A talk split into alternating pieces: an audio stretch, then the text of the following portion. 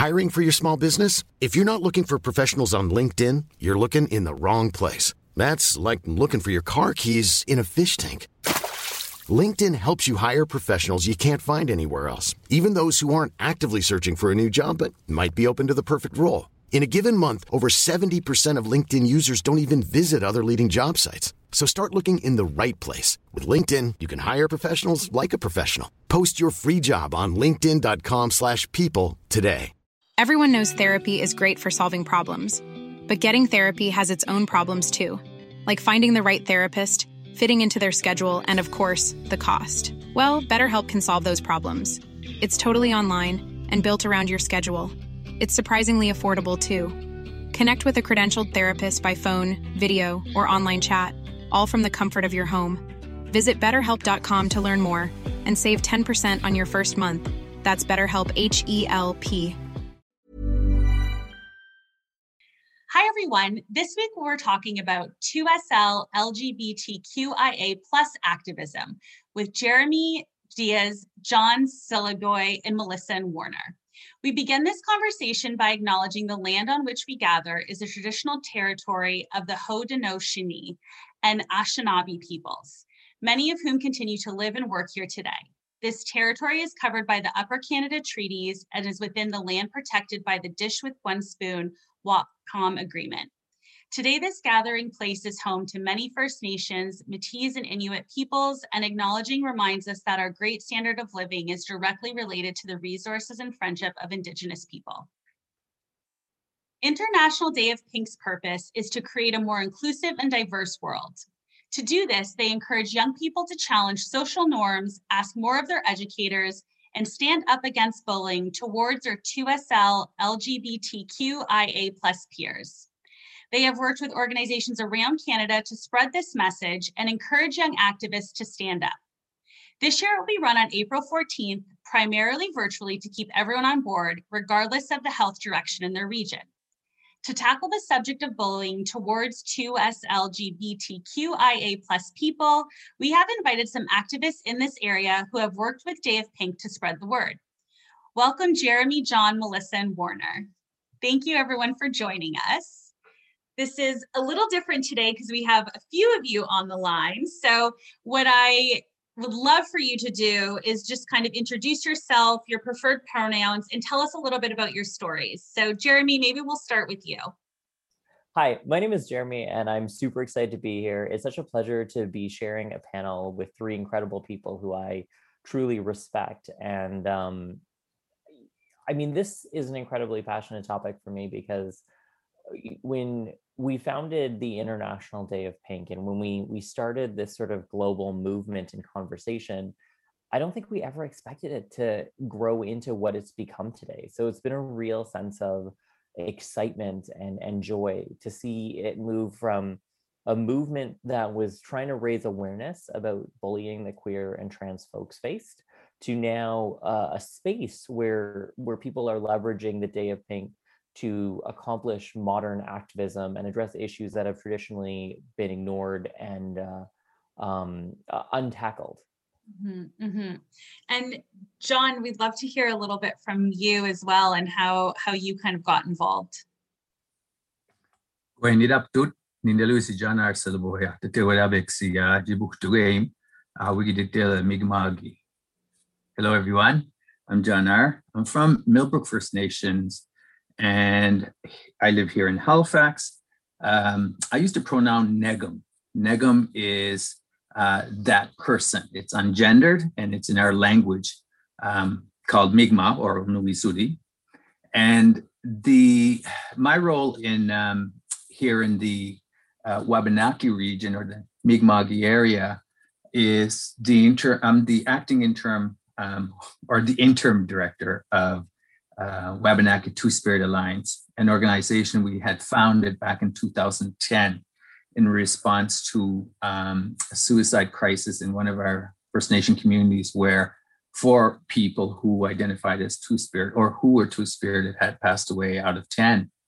Um, and since then, we've been collaborating with um, folks in our region, elders, leaders, educators, knowledge holders, knowledge seekers to ensure that we advocate and build knowledge around Two Spirit identity and culture and promote um, love when it comes to understanding who we are as part of our cultural traditions.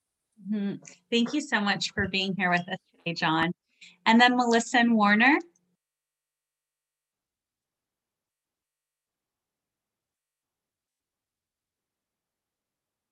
Hello, I'm Warner. I'm 13. I use she, her pronouns, and I am transgender. I do a lot of activism surrounding the uh, LGBTQ community, and I stand up for those who might not get their voices heard as much as others.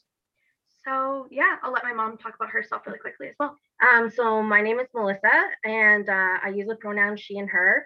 Um, I am a working mom of four who um, about 10 years ago realized that uh, one of my children were a bit different compared to the others. And it took me to uh, seeking out mm-hmm. answers and asking a lot of questions because at the time, um, t- if you look back 10 years ago, a lot of people weren't mm-hmm. talking about a lot of these issues around uh, transphobia and all that stuff. So I had no idea what we were doing. So um, through the process of trying how best to care for my child and um, help others. We've gone into activism. It's amazing. And, and you're right. 10 years ago, struggling. I mean, I'm just thinking back to when I was in uh, school uh, and there was so little, that was more than 10 years ago, to be clear, but there, there was so little information. Um, so I can imagine as, as a mom navigating that, um, how yeah. much work that would have probably been. Yeah. Yeah.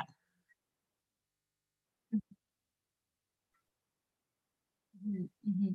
I didn't know anybody, or I had never met anybody who had a transgender, even member of their family. So for me, it was like, and I was raised very Catholic and conservative. So, mm-hmm. and my husband and I were Catholic. Well, we are Catholic, and so there was this disconnect for me at first. Like, you know, what does this mean for my child and us? And it, it took a really, mm-hmm. it mm-hmm. took a a long time for me to be able to wrap my head around everything and realize that it was my thinking that was yeah well i think thing. warner so, you seem so i can relate to so confident that i feel seems like did you kind of take the lead on this maybe in some ways? You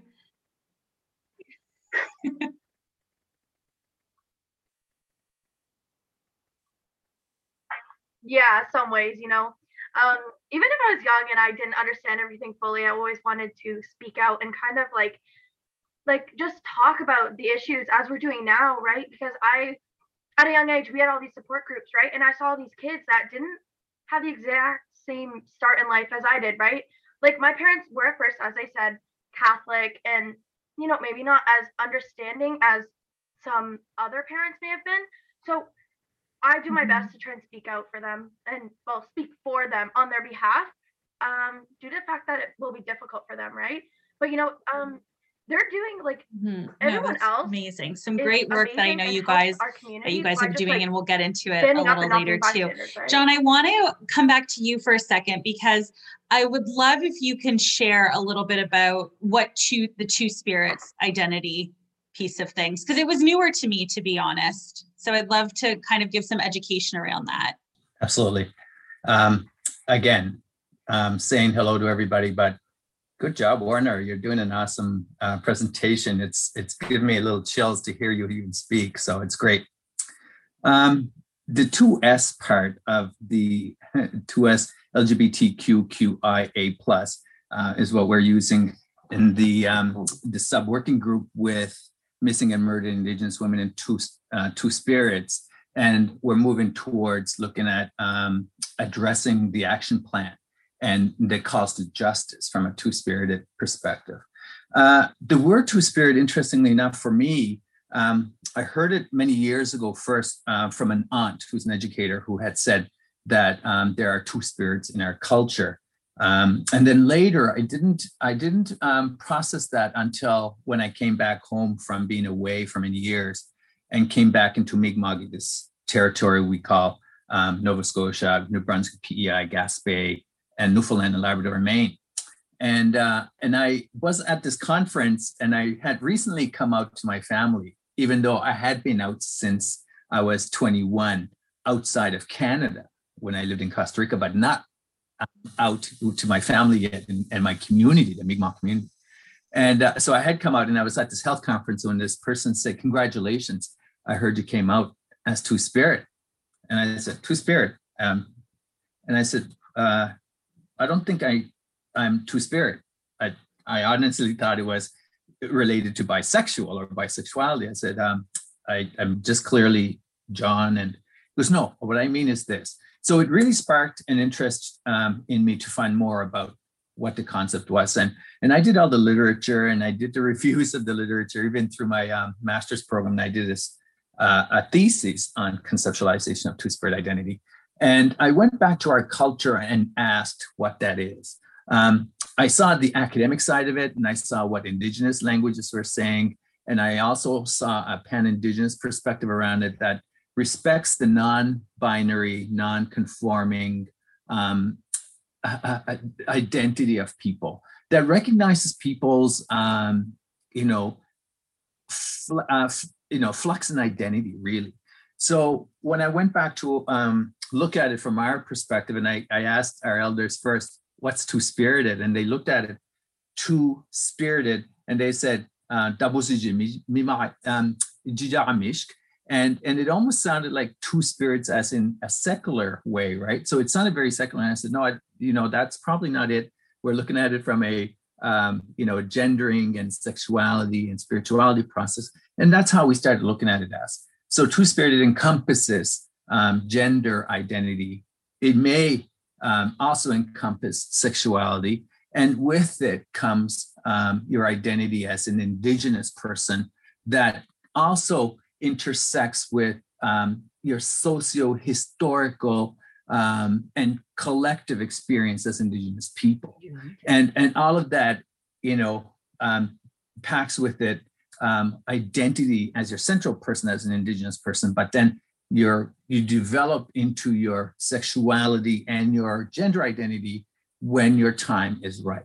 And and it's mm. that's very spiritual could be ceremonial and some languages have particular words for it um, and and some of our um, cultures that have celebrations around it. So it's it's a very powerful word. Yeah wow. Thank you for for educating us on that. Yeah that's that's a lot to I, it was the first time actually having this conversation with you guys today that i've heard of it. So i appreciate you taking the time to explain the background there.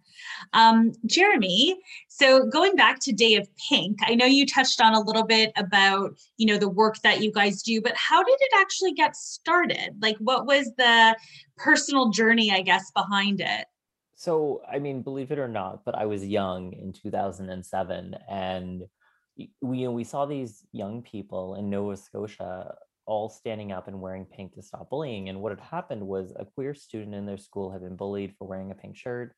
Um, a bunch of students bought pink shirts and stood up together against this this bullying. And it really reminded me of the work that we were doing in Ottawa. So at the time, we were starting, um, you know, the Canadian Center for Gender and Sexual Diversity and the Jeremy Dias Scholarship, and we were really trying to start a conversation. And and just to give a bit of context, um, you know, we were trying, an emphasis on trying to get into schools to do anti-homophobia, transphobia educational workshops. And even with public school boards, even with high schools, it was tough because in many cases people were not wanting to talk about it and there was a huge culture of silence around these issues. Um, you know queer teachers were not coming out the school board didn't have an lgbtq2 plus conference uh, teachers were not allowed to march in pride even as part of a union. And so when you frame it within that context this act of wearing pink was revolutionary that it came from young people. And so myself and other young people in ottawa reached out to the students in you know nova scotia and we said hey can we bring your project to life? Can we can we extend this day and make it uh, an annual event? And and with their permission with their teachers permission we founded the international day of pink. And it has since the very beginning always been a volunteer run initiative where we uh, come up with themes we come up with resources but we really want the community to take the day and make it with it as they will all the mm-hmm. resources are open source all the um, you know documents the posters everything is available at no cost and we want people to take this day and do whatever they can uh, to make the world safer for you know, two spirit, lesbian, gay, bisexual, trans, queer, questioning, um, intersex, and and allied persons. And I think that's super important because you know what happens in northern Alberta is going to be different than what happens in Winnipeg, which is different than what happens, you know, in Algonquin territory, which is different than what happens in Coast Salish, BC. Um, and it's exciting because every year folks come up with new ways to leverage uh, the Day of Pink, whether it's introducing legislation or organizing protests or starting conversations like this. And it's incredibly empowering to be um, supporting people in any way that we can. Mm-hmm, mm-hmm. And such a education tool for young people, I think too, just to start the conversations in schools, right? Like, yeah, yeah. And what's amazing is that we started, and, and what's amazing is that we started this conversation in 2007. So many of those young people are now adults, you know, and they're they're bringing the conversation to their workplaces, and and they're they're they're they're inspiring others to continue that conversation.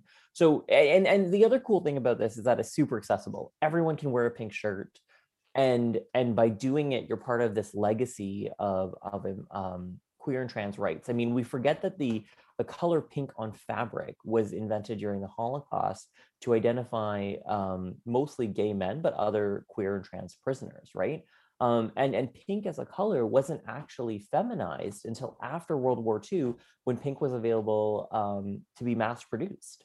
Um, if you look at the history of like the, the pride flag from 1971, the color pink was actually removed from the original design because the cost of creating that color, the cost of creating that um, fabric was just too expensive right? Oh i so, didn't know any of this. Yeah, okay very yeah. So interesting the, yeah. and, and, so the and, and the entire idea of the color pink as a feminine color right? And and being you know eventually linked to like um you know breast cancer and and and women's uh movements I, you know we saw the the um the women's hat as part of you know the anti-trump movement and other things i mean the color pink is related to this femininity that was related to lgbtq imprisonment right um, and it's, it's interesting to see how the color pink is then incorporated culturally.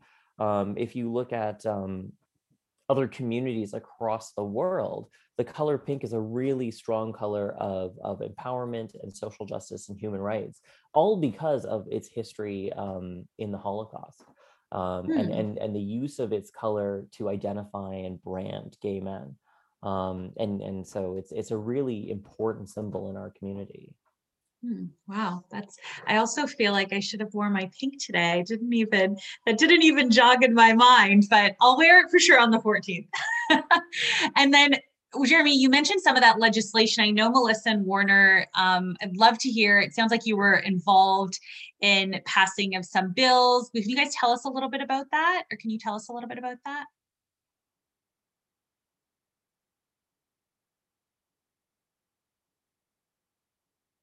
confirming it was 2016. Um, okay, so um, Jeremy, do you know the year that um, bill and you presented was at Parliament uh, in May of 2016? Okay.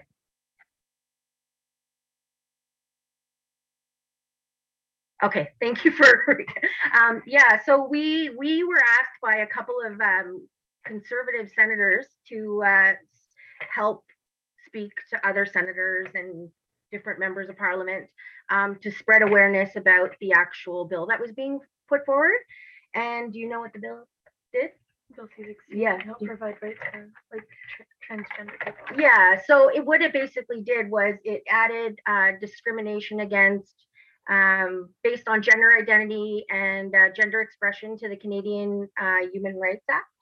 So um, what happened with us with with Warner? Warner was young. Well, you figure now 2016, five years ago or so, four or five years. So she was like eight, like nine, eight oh, or nine, yeah, uh, yeah. So I think the reason they asked us is because of my like my background and my openness about previously having a rather closed-minded around LGBTQ uh, issues. And uh, like I said, I'm from a small town up north. I'm from Timmins, Ontario, where even to this day, um, the mentality hasn't evolved too much up there. So where I was raised, um, and even when I moved to the area I'm in, it's a rural community where nobody really talks about these things, right? So um, I was basically asked because of my conservative background and being able to kind of relate um, to how some people don't get it until they're there, right? Like until it's a member of their family or someone they know, they don't always understand what's what it means to be transgender or um, hom- um, homosexual or anything, right? So, so yeah, we testified as expert witnesses. I spoke on her behalf um, because it was decided that children, it wasn't appropriate for children to testify. Especially when I was eight, I barely Yeah. understood like what laws were at all. But in the background, we met with all the various uh, senators and that to speak about it. Mm-hmm. I think what ha- what we wanted to do was let them see it was children also were going to be impacted by this law, right? Um, I, I watched what was going around in the world and, and what transgender people were facing, and it terrified me as a mom to see the things that went on and know that my child was stepping into that world, and that was what she was going to face. So that's what brought me to fighting because the way things were and are, I, I can't accept that as a mom for my child, right? So, uh, so that's what brought us to the We're all Senate, and virtually so clapping, That yeah. law passed, Well, and uh, I, I I like that you kind of talk about about this journey Yeah. and, and your background where you're from. And I'll yeah. admit, even yeah. uh, even just using the the term guys there, I know that that is not I should be using. And so I'm also know that I'm like constantly learning and correcting myself as I go. And it, know, it's yeah. it's just it's a constant process, I guess, right? Um, and your group has such uh, seems like such a strong group and just solidarity that's involved in that. And why is that so crucial? And I open this up to anyone who kind of wants to jump in. I, I'd imagine with anything when it comes to like legislation getting passed, just having that unified voice is critical. you know i'm going to jump in but i, I want to throw this to john because if i've learned anything is that the the the the community right the queer trans community is actually not a single unified community. It's actually a really broad diverse intersection of experiences. Um, and if i've learned anything through this movement is that um, we in in 2021 are finally starting to hear the voices of the most marginalized and the most underrepresented um, and i- i- again if i've learned anything one of the things i've learned is is now is the time to open myself up to the experiences and the stories and the history of fantastic and incredible individuals who have done so much. Um, and you know hearing warner's story is just so heartwarming because you you hear of her growing up in a catholic school where she's welcomed and embraced for who she is and then on the on the other side i hear john's story of of being this activist who's reclaiming history that is thousands of years old and bringing it back to life. I mean we we truly are living in a in an incredible time um, but the needs of, of each group of people you know whether it's queer and trans people of color whether it's indigenous folks and two-spirit folks whether it's you know trans folks whether it's um, you know uh, pansexuals or, or bisexual folk I, I think the the the lesson here is that we need to start adapting um, to an ever-changing world where the way that we support one another will be different um, and and will change So so true. Yeah. Did you John, did you want to jump in there? Yes, thanks, Jeremy. And again, um, hats off to Melissa and Warner. Um, here in the Atlantic, uh, we've been on a journey of trying to recenter um, Indigenous perspectives around anything and everything um, that has to do with, um, you know, decolonizing uh, anything that has to do with sexuality and gender, for example, and decolonizing the governance structures that are quite patriarchal and, and that harm um, a lot of our folks who are two spirited. And, and Jeremy's ab- absolutely right. Within the same um, acronym, there's all kinds of uh, barriers that may exist within our own organizations. And, and with the Two Spirit organization here, the Alliance, for example, um, we understand that we don't um, fairly represent everybody as much as we'd like to. And, and some of our challenges are even those that, um, that identify in multi ways of gendering and sexuality, both are together or apart. A lot of folks may fall through um, the wayside. And, and the most important thing is that we've been, um, you know, we've been here since um, the first contact of Europeans arriving here or settlers arriving here.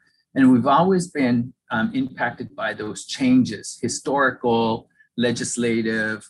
Um, an, an example is the Indian Act that has, um, you know, quickly um, made patriarchal heteronormative laws. And that indigenous folks here would have been impacted by that if they were either not um, let's say not gender conforming to a binary understanding of being male or female um, or anything in between. And some of that we understand to even um, have some of those issues take place in current day and we've seen some barriers in health we've seen some barriers in um, education people being represented on boards for um, 2S LGBTQ organizations. Um, we need more color. And, and ironically, the rainbow flag is, is, is a, a, multitude of colors. And I always say you combine those and that's this two spirit color actually. And so we, we have to be mindful where we come from and the journey that we take. So individually or collectively, we're always um, trying to look at how we can um, extend that hand. And we can't do it alone. So we always look for those um, organizations here in the Atlantic that we built relationships with through stakeholder um, consultations with community, um, people who work in different um, 2S LGBTQ organizations here in the Atlantic as well. We didn't wait for people to come to us. We went to them and we said, listen, this is the alliance. This is what we hope to do. Um, we're we're still a young organization. We would like to collaborate with you. We have a we have cultural knowledge that we'd like you to know, and we'd like our two-spirited folks um, be welcomed into your spaces. And it's so it's been an ongoing dialogue and partnership and collaborations and and building trust and understanding about who we are. And to the point where now Two Spirit Alliance, the Wabanaki Two Spirit Alliance is brought to all these tables um, and and we have a sense of um, I think uh, a better equality at least when it comes to that representation regionally. We're the largest organization um, geographically speaking as a as a you know an interprovincial organization, um, but not let's say in in the population of people that are in our group, right? Because we're still a um, young organization. We have about 800 members in our group on the Facebook page. Um, but then we have like 37 nations uh, that rep- we represent here, uh, meaning uh, First Nation starting to expand into the Inuit Labrador communities.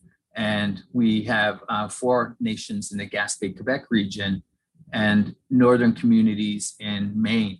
So we're always trying to look at how best we represent folks. And we always say this, we were at the forefront of all of this movement um, sometimes we were beside you and you didn't see us, but we were watching you. And, and a lot of folks don't see that often.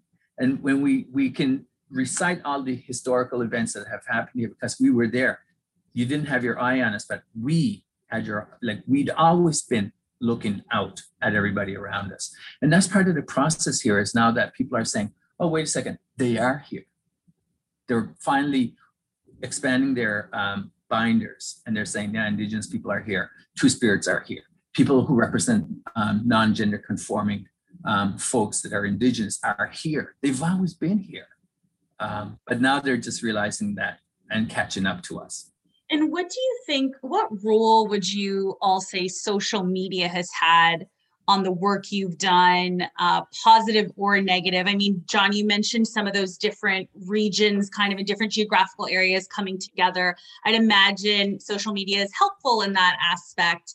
Um, but I'd love to hear, and maybe Warner, even from you, being of the social media generation, um, uh, how, you know, whether it's helped or hindered you in your activism.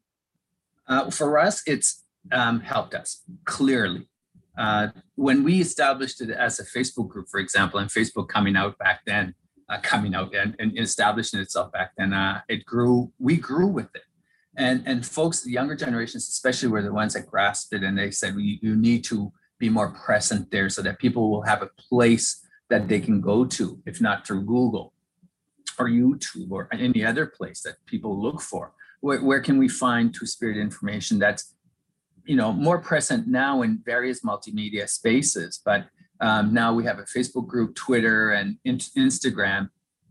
All of that has been extremely important for us because we get the word out there, and we, you know, we're we're you know doing um, articles, we're writing around Two Spirit identity, we're doing research, we're at the parades, we're present and making sure that people know that now.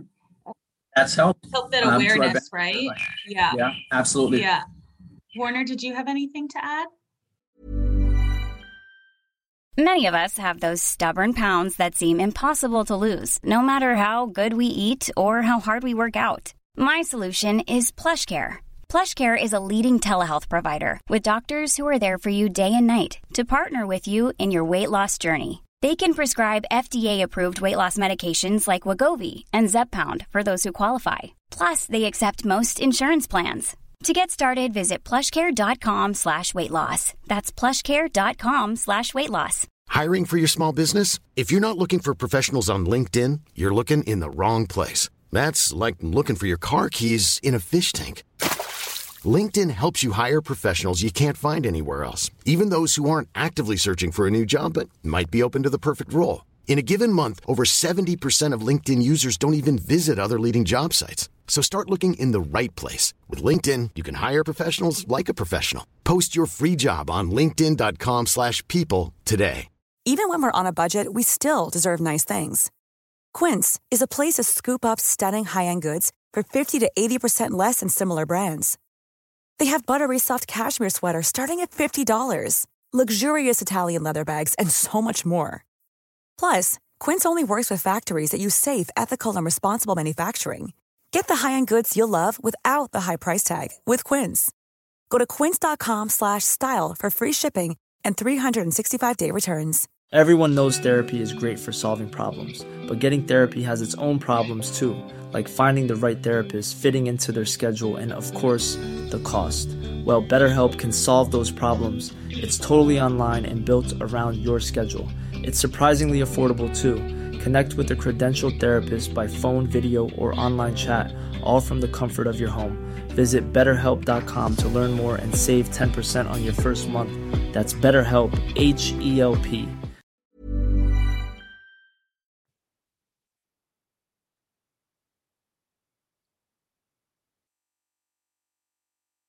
Um, so John did an amazing job at covering all the positives. Uh, I guess I'll go over like the negatives of the internet. Um, so when it comes to education, um, it's amazing. It can help shoot those messages and points like across the world. Um, but also when people are behind screens in general, like this goes for like You said it situation, like, perfectly. it's topic, actually people it's funny because I teach a course on social media and it's called repercussions of what something specific and now it's escaping my mind but it's essentially like hiding behind a screen and and feeling like you can kind of say whatever you want to say because you have that protection uh, anon- anon- anonymity I can't say that word but like behind that screen too. Yeah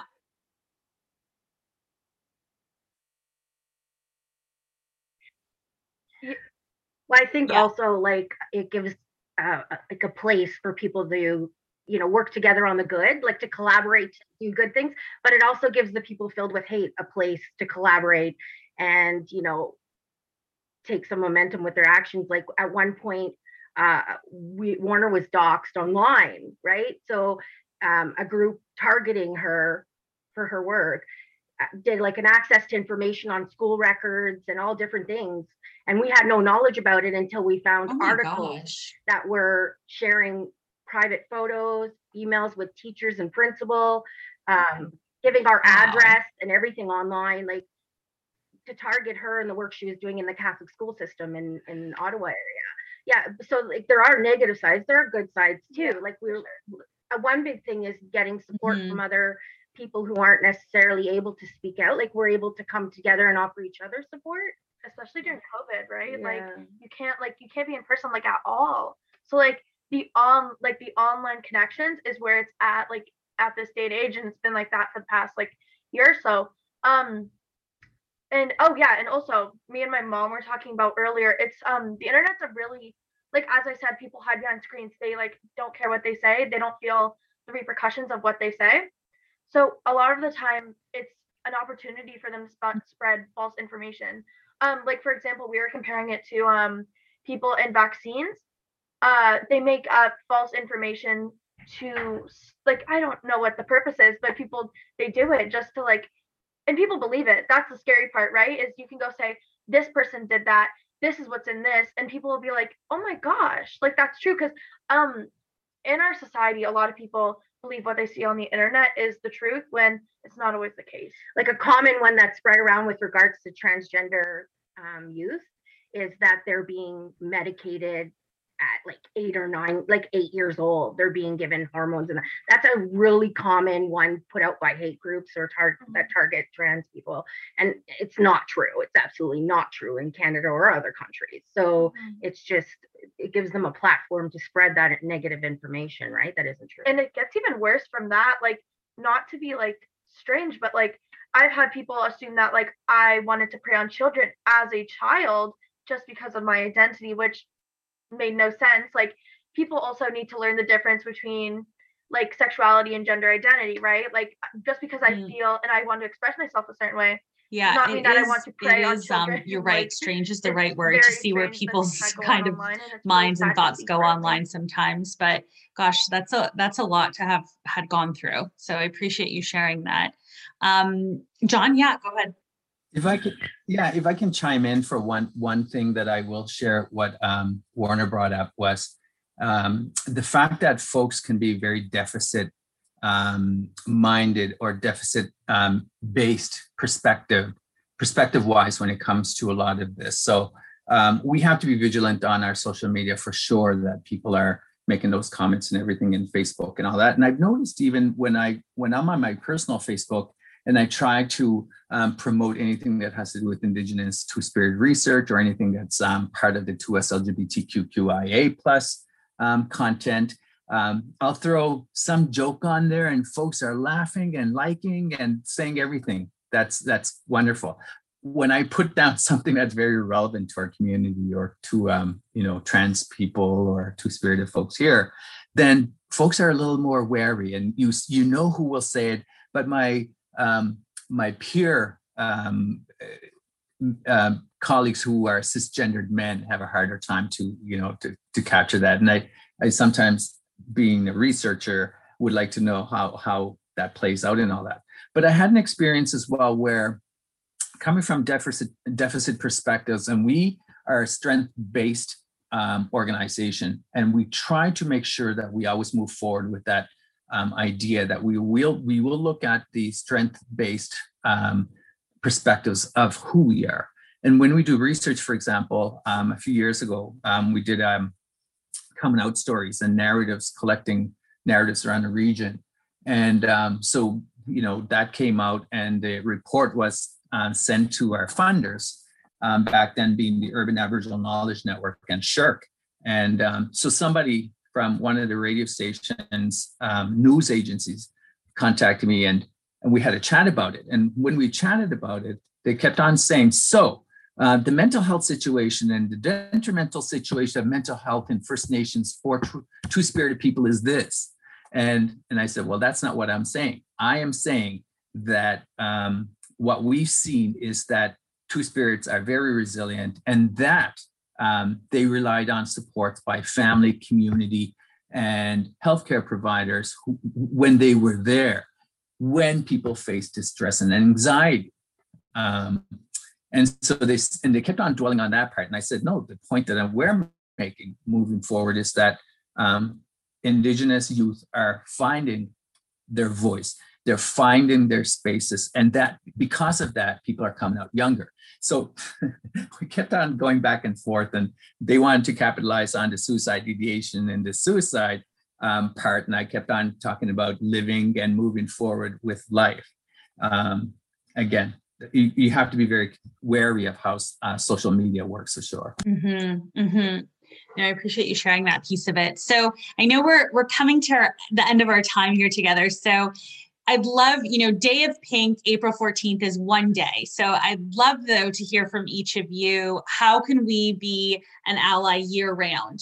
If there's one thing you would kind of say, or, you know, one thing you think um, we as a public can do besides wearing our pink on April 14th, where where would you what would you suggest? Jeremy, did you want to start us off?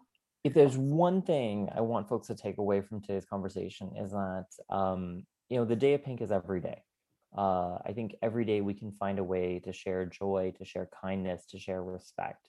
And I think often we think that the opposite of discrimination is is not discriminating, when in fact actually the opposite of discrimination is showing care and acceptance and activism for other people who need help and support. And so, whether that's advocating to politicians and demanding legislative change, whether that's donating to a charity or volunteering in your community, whether that's you know making a note to watch your pronouns um, or use you know the correct language, or reading an article about queer and trans or two spirit folks who who need help and support.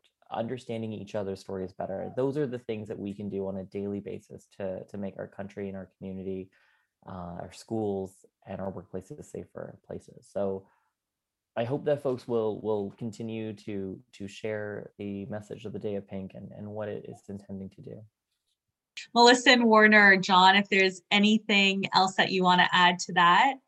I'll go ahead. So um, we'll give uh, melissa and warner the the final voice. Back in 2007 when i came home just a quick story. I came home back into the region and i started working for this organization. And uh, and i was i started two weeks into this organization in february 2007 and i just moved from south america at the time. And so i was a little tan still and everything. And the color pink is beautiful on my on my darker skin sort of thing. And um, so i came to work um, that day and a, a dialogue happened between two other um, co-workers and i was the only male of a health policy organization with about seven or eight females. And one of the gals in the group had said uh, john that's a great color for a shirt. What is it salmon? And i said of course not it's pink and and i answered firmly that it's pink and and and they said wow that's not a common color for L'nu or for a native person to wear. And I said, well, I wear pink um, all the time. They said, what is it? Um, pink shirt day or something today? And and I said, no, I just like the color pink and it looks good on a tan. And um, and I just think that um, I, I feel comfortable with it. And so, especially mid-February, right? so the other gal had come back and says, well, good for you, John um, I think more indigenous people should wear pink and or colors that are similar to take out your color and your hair color and all this stuff. And the other person that had asked about the pink had said, Well, I think you can get away with wearing pink because you're metrosexual.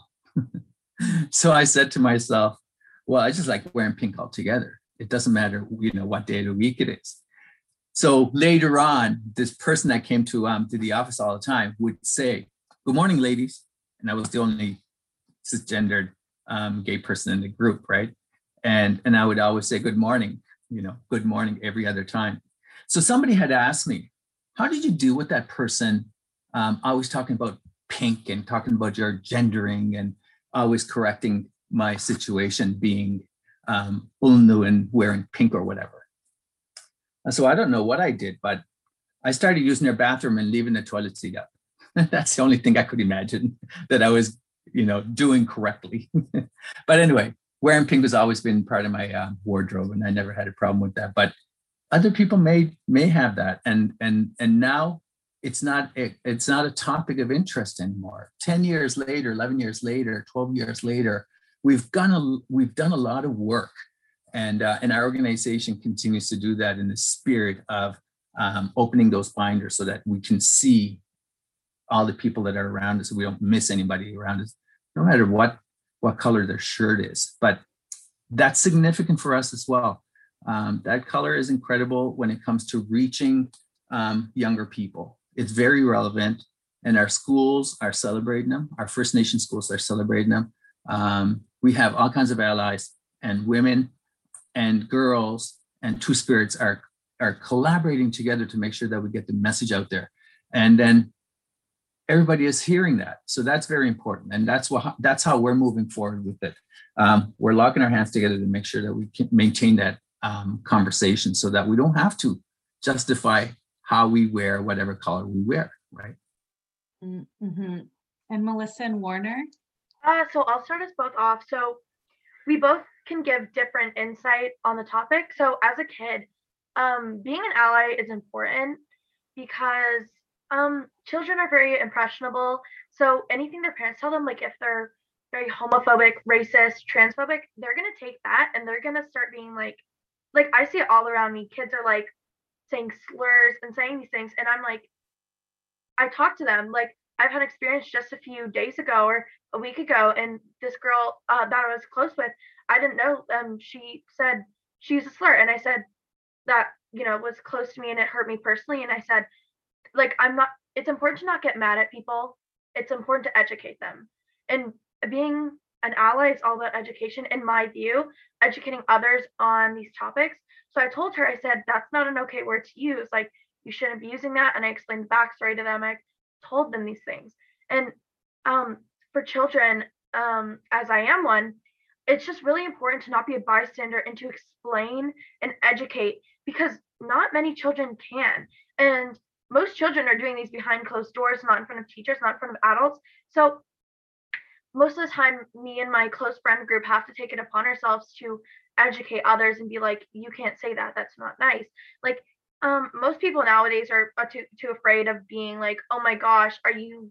Why are you so? Um, I don't know.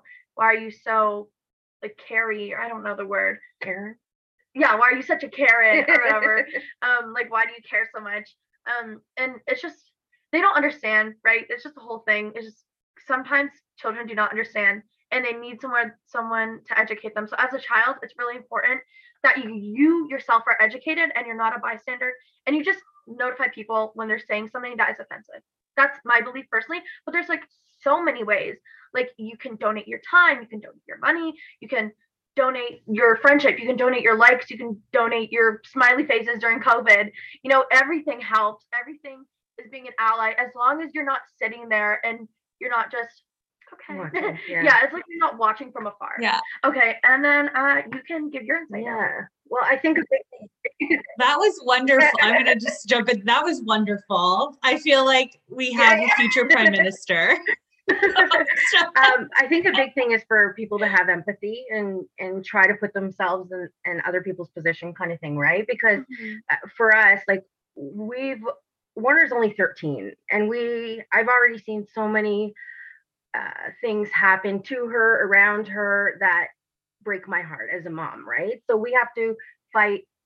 And this is the saddest part of my story is that I have all these experiences, but I'm lucky. I have an amazing life, an amazing family, an amazing like surrounding. Like I went to a Catholic school that supported me, and that's like mind-boggling to other people.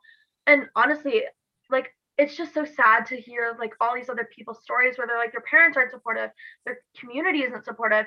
Like my story is a small one compared to many others, right? And like and just people need to realize that, right? And that's a big part of my education is saying is helping people like as my mom said, you have to have empathy and whole part of me being an activist is to help people tap into that mentality of like imagine if you were in my shoes, you know? Imagine like as I've been, I've been assaulted, I've been like all these things, like I've been like um like people like got my information and put it on the internet. Like these things need to be heard about and they need to put themselves in our shoes. And this goes for anything really, you know, like any minorities, any groups of people. You just need to really put yourselves in those shoes, in their shoes. And you know, just sharing your story is a really good way to do that. So my mom gave insight to the people at Parliament when we were do, uh, when we were, we attended Bill C16 and she spoke. She gave them her perspective and said, "I used to be Catholic. I wasn't sure. I wasn't raised in a place like that, but I educated myself. I learned, and I stood up for the ones I love. And you know, it's just it's just really important to make sure that you have empathy and that you put yourself into other shoes and you can I, continue. I think for for from my position, like when I started off looking into what it meant to be transgender and things like that, uh, my mentality was in the in a totally not good place. I initially faced it and looked at it and thought, how can I help my son? You know, and and I hadn't realized and I didn't realize it was even uh, an option or consideration that she she was wasn't my son she was my daughter because of what society and you know historically what people have said so i just for me it's like i ask people who are in a position to do so to demand change for those who are vulnerable and can't you know fight so if you're in a position to do mm-hmm. so speak mm-hmm. up you know for folks who can't right? And, so and what she said kind of leads into why it's so important to be an ally. Um like to have those people like as she said she grew up in a small town like rural catholic nobody like nobody knew anyone right? Like my school like i was the only lgbtq person there. Like they knew no one. They like there's no representation like at all so i think just being an ally and being there to educate people like even me just being here right just helps people like even if they might have a negative like negative idea about it they're like oh well like you know she's a person too you know like it gets them just mm-hmm, mm-hmm. familiarized mm-hmm. with the idea of the community absolutely mm. yeah i think y- you guys hit it on the head it's really and each of you kind of spoke to it in in different ways but it is about sharing your story because there's so much power in sharing our stories and creating conversations. And that's really where this podcast comes from is like let's just talk about it right? Like let's talk about it and then we can action it. And i appreciate you being here today and, and sharing those stories and giving us some tips on you know what we can do day to day to action it. Um and yeah we're excited for this week and april 14th and and the day of pink and warner's already ahead of the game but yeah, it's it's been a really really enlightening conversation and I appreciate you all being here and taking the time to to share your stories. Planning for your next trip? Elevate your travel style with Quince. Quince has all the jet-setting essentials you'll want for your next getaway, like European linen, premium luggage options, buttery soft Italian leather bags and so much more. And is all priced at 50 to 80% less than similar brands. Plus, Quince only works with factories that use safe and ethical manufacturing practices. Pack your bags with high-quality essentials you'll be wearing for vacations to come with Quince. Go to quince.com/pack for free shipping and 365-day returns. Mom deserves the best, and there's no better place to shop for Mother's Day than Whole Foods Market. They're your destination for unbeatable savings, from premium gifts to show-stopping flowers and irresistible desserts. Start by saving 33% with Prime on all body care and candles. Then get a 15-stem bunch of tulips for just $9.99 each with Prime. Round out Mom's menu with festive rosé, irresistible berry chantilly cake, and more special treats. Come celebrate Mother's Day at Whole Foods Market.